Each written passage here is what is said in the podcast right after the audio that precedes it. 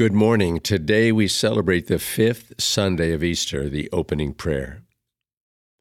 Almighty, ever living God, constantly accomplish the paschal mystery within us, that those you are pleased to make new in holy baptism may, under your protective care, bear much fruit and come to the joy of eternal life.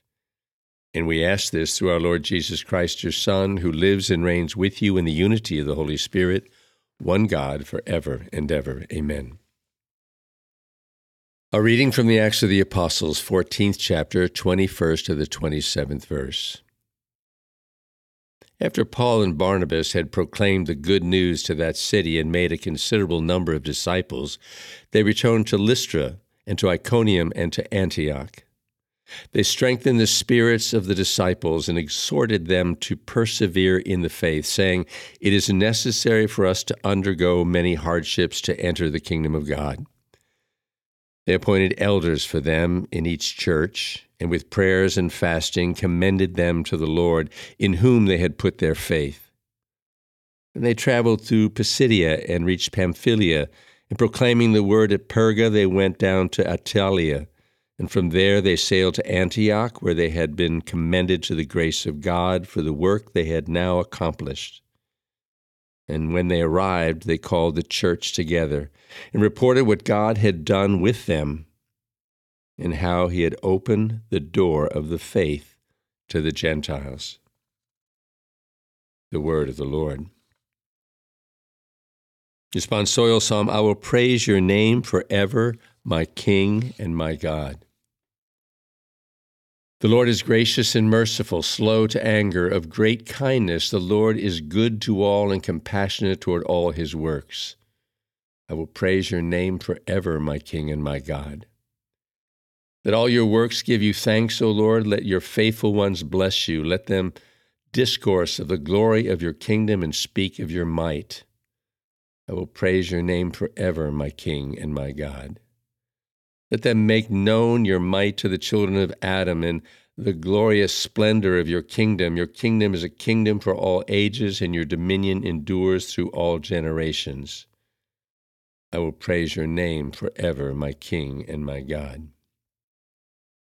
A reading from the New Testament from the book of Revelations, 21st chapter, 1st through the 5th verse.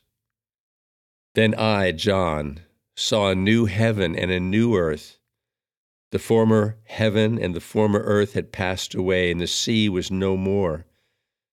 I also saw the holy city, a new Jerusalem, coming down out of heaven from God, prepared as a bride adorned for her husband. I heard a loud voice from the throne saying, Behold, God's dwelling is with the human race.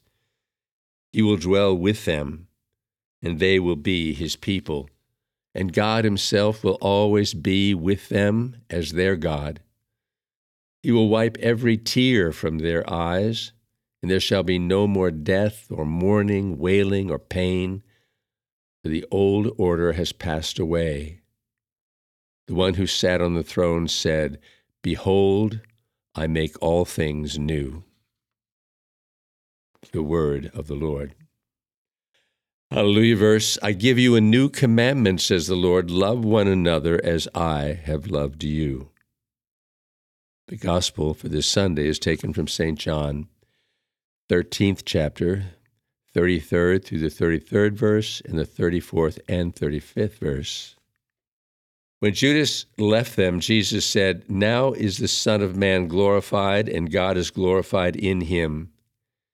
If God is glorified in him, God will also glorify him in himself, and God will glorify him at once. My children, I will be with you only a little while longer. I give you a new commandment love one another, as I have loved you.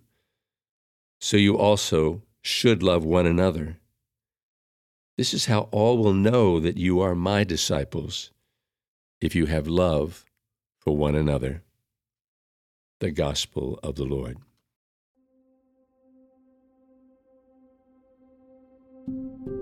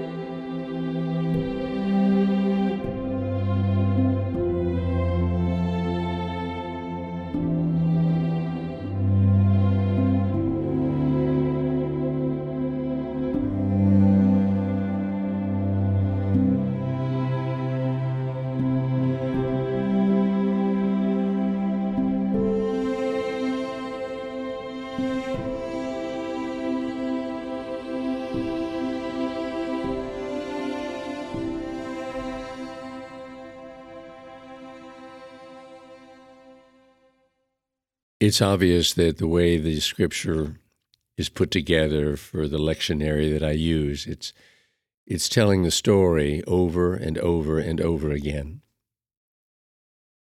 And we're at that point in the story of salvation history where we see a major, major change, a shift so radical that can only be described as something so new that everything changes a new world, a new earth. Nothing is the same. And what is that radical change? Well, I want to go to John in the in the book of Revelations and what it is he sees something coming down from the heavens which means it's something that's coming from God's heart to our heart and our mind and a new idea and what it is it's a new it's a new Jerusalem a new a new city. And what was so important about the city of Jerusalem, it was the place where the temple was, and the temple was the most important thing to the Jewish community because of why? Because that's where God dwelt. God was in the temple, not anywhere else, but only in the temple, in the ark. And in that ark, as you know, there were the Ten Commandments, the manna from the desert, and the rod of Aaron. That was God's presence, and only a very few were ever able to go into the presence of the divine. And all of a sudden, there is a voice from the heavens, and it says something so radical, so unbelievable. It was depicted in the scriptures at the time of the crucifixion of Jesus when the veil that separated the Holy of Holies from the rest of the temple was ripped apart and now the word is Behold, God's dwelling is with, in, and for the human race. God now dwells in you and in me. Can you imagine the radical shift that would be for the people whose imagination was wrapped up in the Old Testament. And the Old Testament is a very important time to, to go back and, and realize why do we have to go back and listen to the Old Testament in order to understand the New Testament? It's because it's by a way of contrast, in a way. It's like the Old Testament is so clearly a system of justice, and that makes so much sense to our minds. Justice you do something bad, you should pay for it. You should be punished. You should be corrected. There were rules and regulations that, up, upon rules and regulations that guided the way people were invited to live as God called them to live through the, the ministry of the temple. And when you didn't do what you were told, you were judged and condemned, and in some cases separated. And you have to remember in the Old Testament, there wasn't a time there was there was a time when people did not yet believe in an afterlife. There was it wasn't that you stopped existing at death, but you went to some holding place. But so if there wasn't a place after death, then in the world of justice of the Old Testament, you had to have punishment. That's what justice is about. And so you see the God of the Old Testament always being the source both of life giving wisdom, the Ten Commandments, at the same time, he would inflict disease, pain, suffering on people, and they would be seen because of their suffering as outcasts, sinners, people that God did not like and did not want to have any part of. Now, think about that kind of system a system based in law, justice, reward, punishment. And then there was this image of God being the possession of the temple. Now, does that sound like anything that you might have incur- encountered in your life as a way of imagining religion? because I'm afraid that we have, I know we have that story of what was and it's replaced by something so radically different that the reason we have that contrast is because it's something we have to go back to over and over and over again because the Old Testament is, in a way, the shadow of religion. The religion that Christ came to found, a religion of love and acceptance and forgiveness. So let's look at some of the issues that I'd like to talk about right now. Uh, it, first of all, let's do some definitions or something. I know when I say the word religion, I'm not sure what you think of, but what I'd like you to think of religion is a the word means to be bound to something. Religion is is a way in which a community of faith gathers around a set of beliefs and practices, and they say yes to those beliefs and practices. That makes for a good religion, a healthy religion. And so it has to do with surrendering your own thoughts and your own ideas about who God is. You listen to the wisdom of the church, the doctrine of the church, which is the teaching of the founder and you you take on certain practices that help you do that. I mean, it's interesting. Catholics have certain practices. You have to get mass every day. You go to confession, communion. Other religions don't have that responsibility. They may say you can't do certain things. Those are not part of the way we live our life. Those practices are part of religion. So that's an image of what religion is. And what is church? How would you describe church? Church is this interesting community of people who are living out a certain way of life. And you know what's so interesting about the word church? Because, I mean, you know, I, I'm a Catholic priest, all right? So we have a Catholic church, an Episcopal church, a Presbyterian church. So church, the best way I can describe it, it's it's community. And you know, I I was surprised in the '80s when um, there was a, a major kind of response to well, it's just been a time of transition, change, all that time since Vatican II. We've gone through a lot of changes and hopefully going back to something more authentic. But but there were a lot of times people were leaving church, and so there was a study. Why do people even go to church? And I remember this big study, and I thought, well, it's going to be if you're a Catholic, it's because the sacraments. You love the Eucharist and confession and those things. And it wasn't that. It said most people choose to belong to a church not so much because of the God they believe in, but because they want community. Community. I look back in the 50s and 40s, and I can remember living in Philadelphia, Chicago, Cincinnati, St. Louis, Catholic cities. The parish was everything. It was the country club. It was the health club. It was the, it was the place you, your whole, you know, neighborhood community was around which parish you belonged to. It was beautiful. And so, uh, you know, religion is important because it means we have a, a, core belief that we surrender to. Church means that we have this longing for community and oneness. But then there's this thing called spirituality. That's what I'd like to talk about because spirit is life force. It is that thing that is in the human being, it's in all things that are alive. It's this mysterious force that animates and creates something that is reflective and thoughtful and loving and and spirituality means that we're longing to know and to understand this mysterious thing we call life. What's it for? What are we here for? What are we doing? And in church and religion that creates community and gives us guidance as to what to believe also is the source of spirituality for us. And spirituality to me is the thing I always want to focus on when I'm talking to you. I want to talk about spirituality which means I want to talk about how you see the life force in you being enhanced by what religion teaches. How do you sense God in you? Because if you read the scriptures today, it's so clear the fullness of revelation that God has always wanted to, to share with human beings came to a point 2,000 years ago when it became clear that all of religion, all of the things that are about that system boil down to one simple truth God is in you, with you, for you. And what he pours into you is the very thing he's asking you to be to each other, for each other, with each other. He's loving you intensely as you are.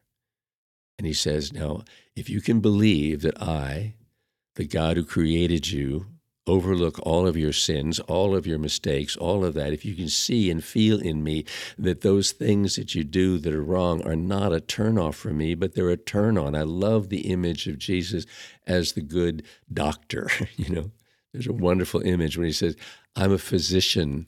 You know, people that are sick need a physician. I am called to the sick, to those who need me, to those who are hurting.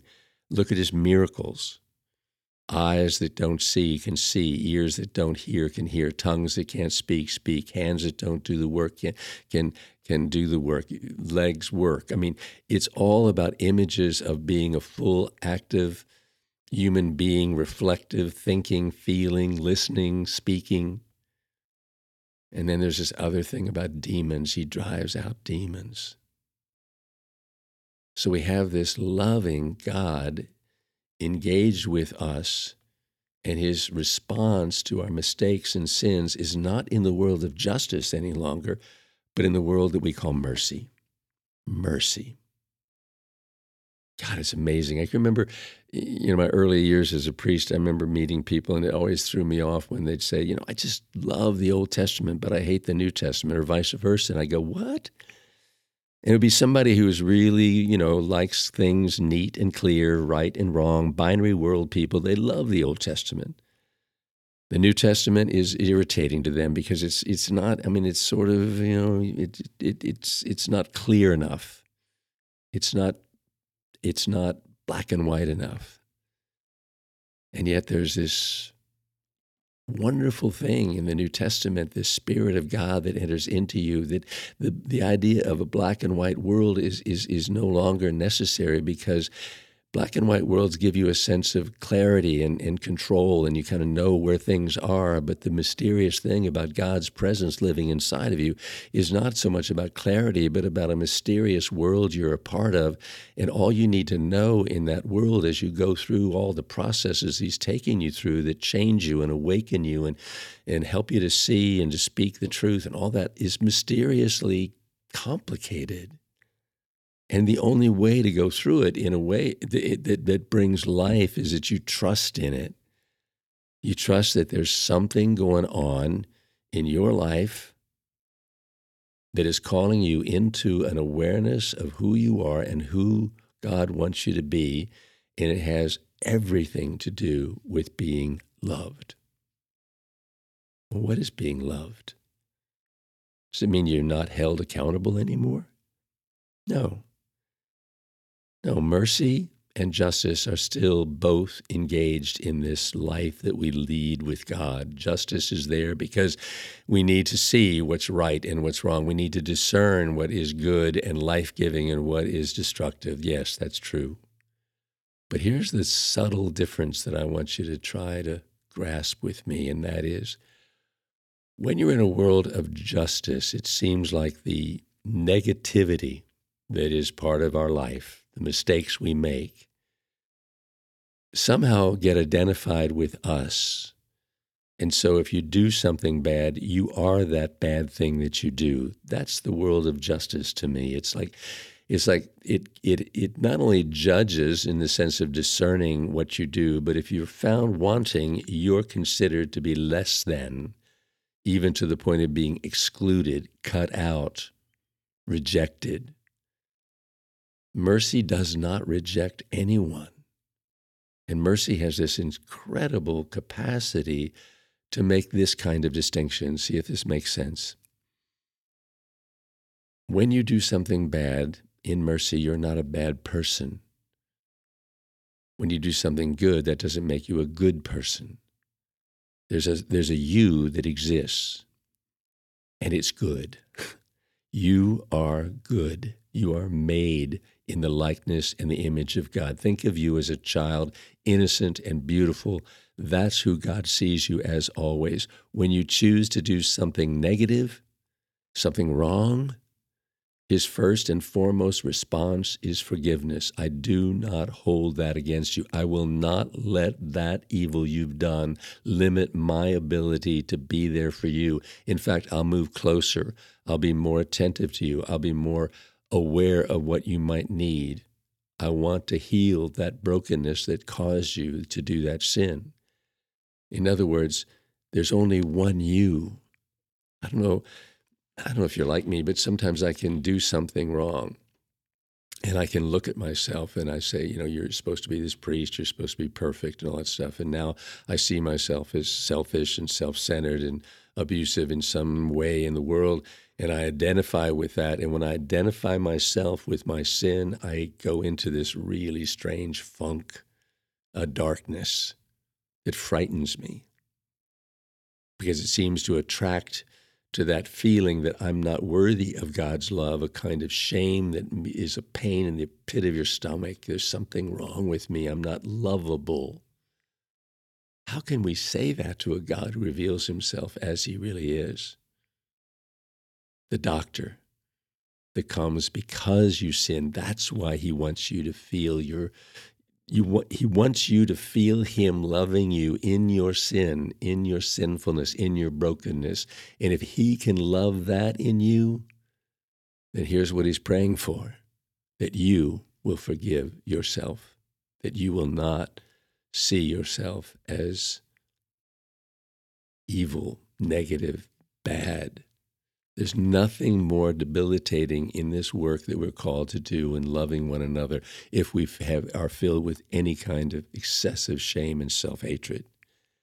Because self hatred is going to project onto other people. And when you see people who are doing something wrong, you, you, you, you, you're so critical because you've got this, this self criticism raging inside of you. You've got to believe that God loves you at your worst and when He loves you at your worst, and you can believe that, and you can sense that, you can forgive yourself. I know you can. And if you forgive yourself, you'll forgive everyone, and you'll be church. Amen.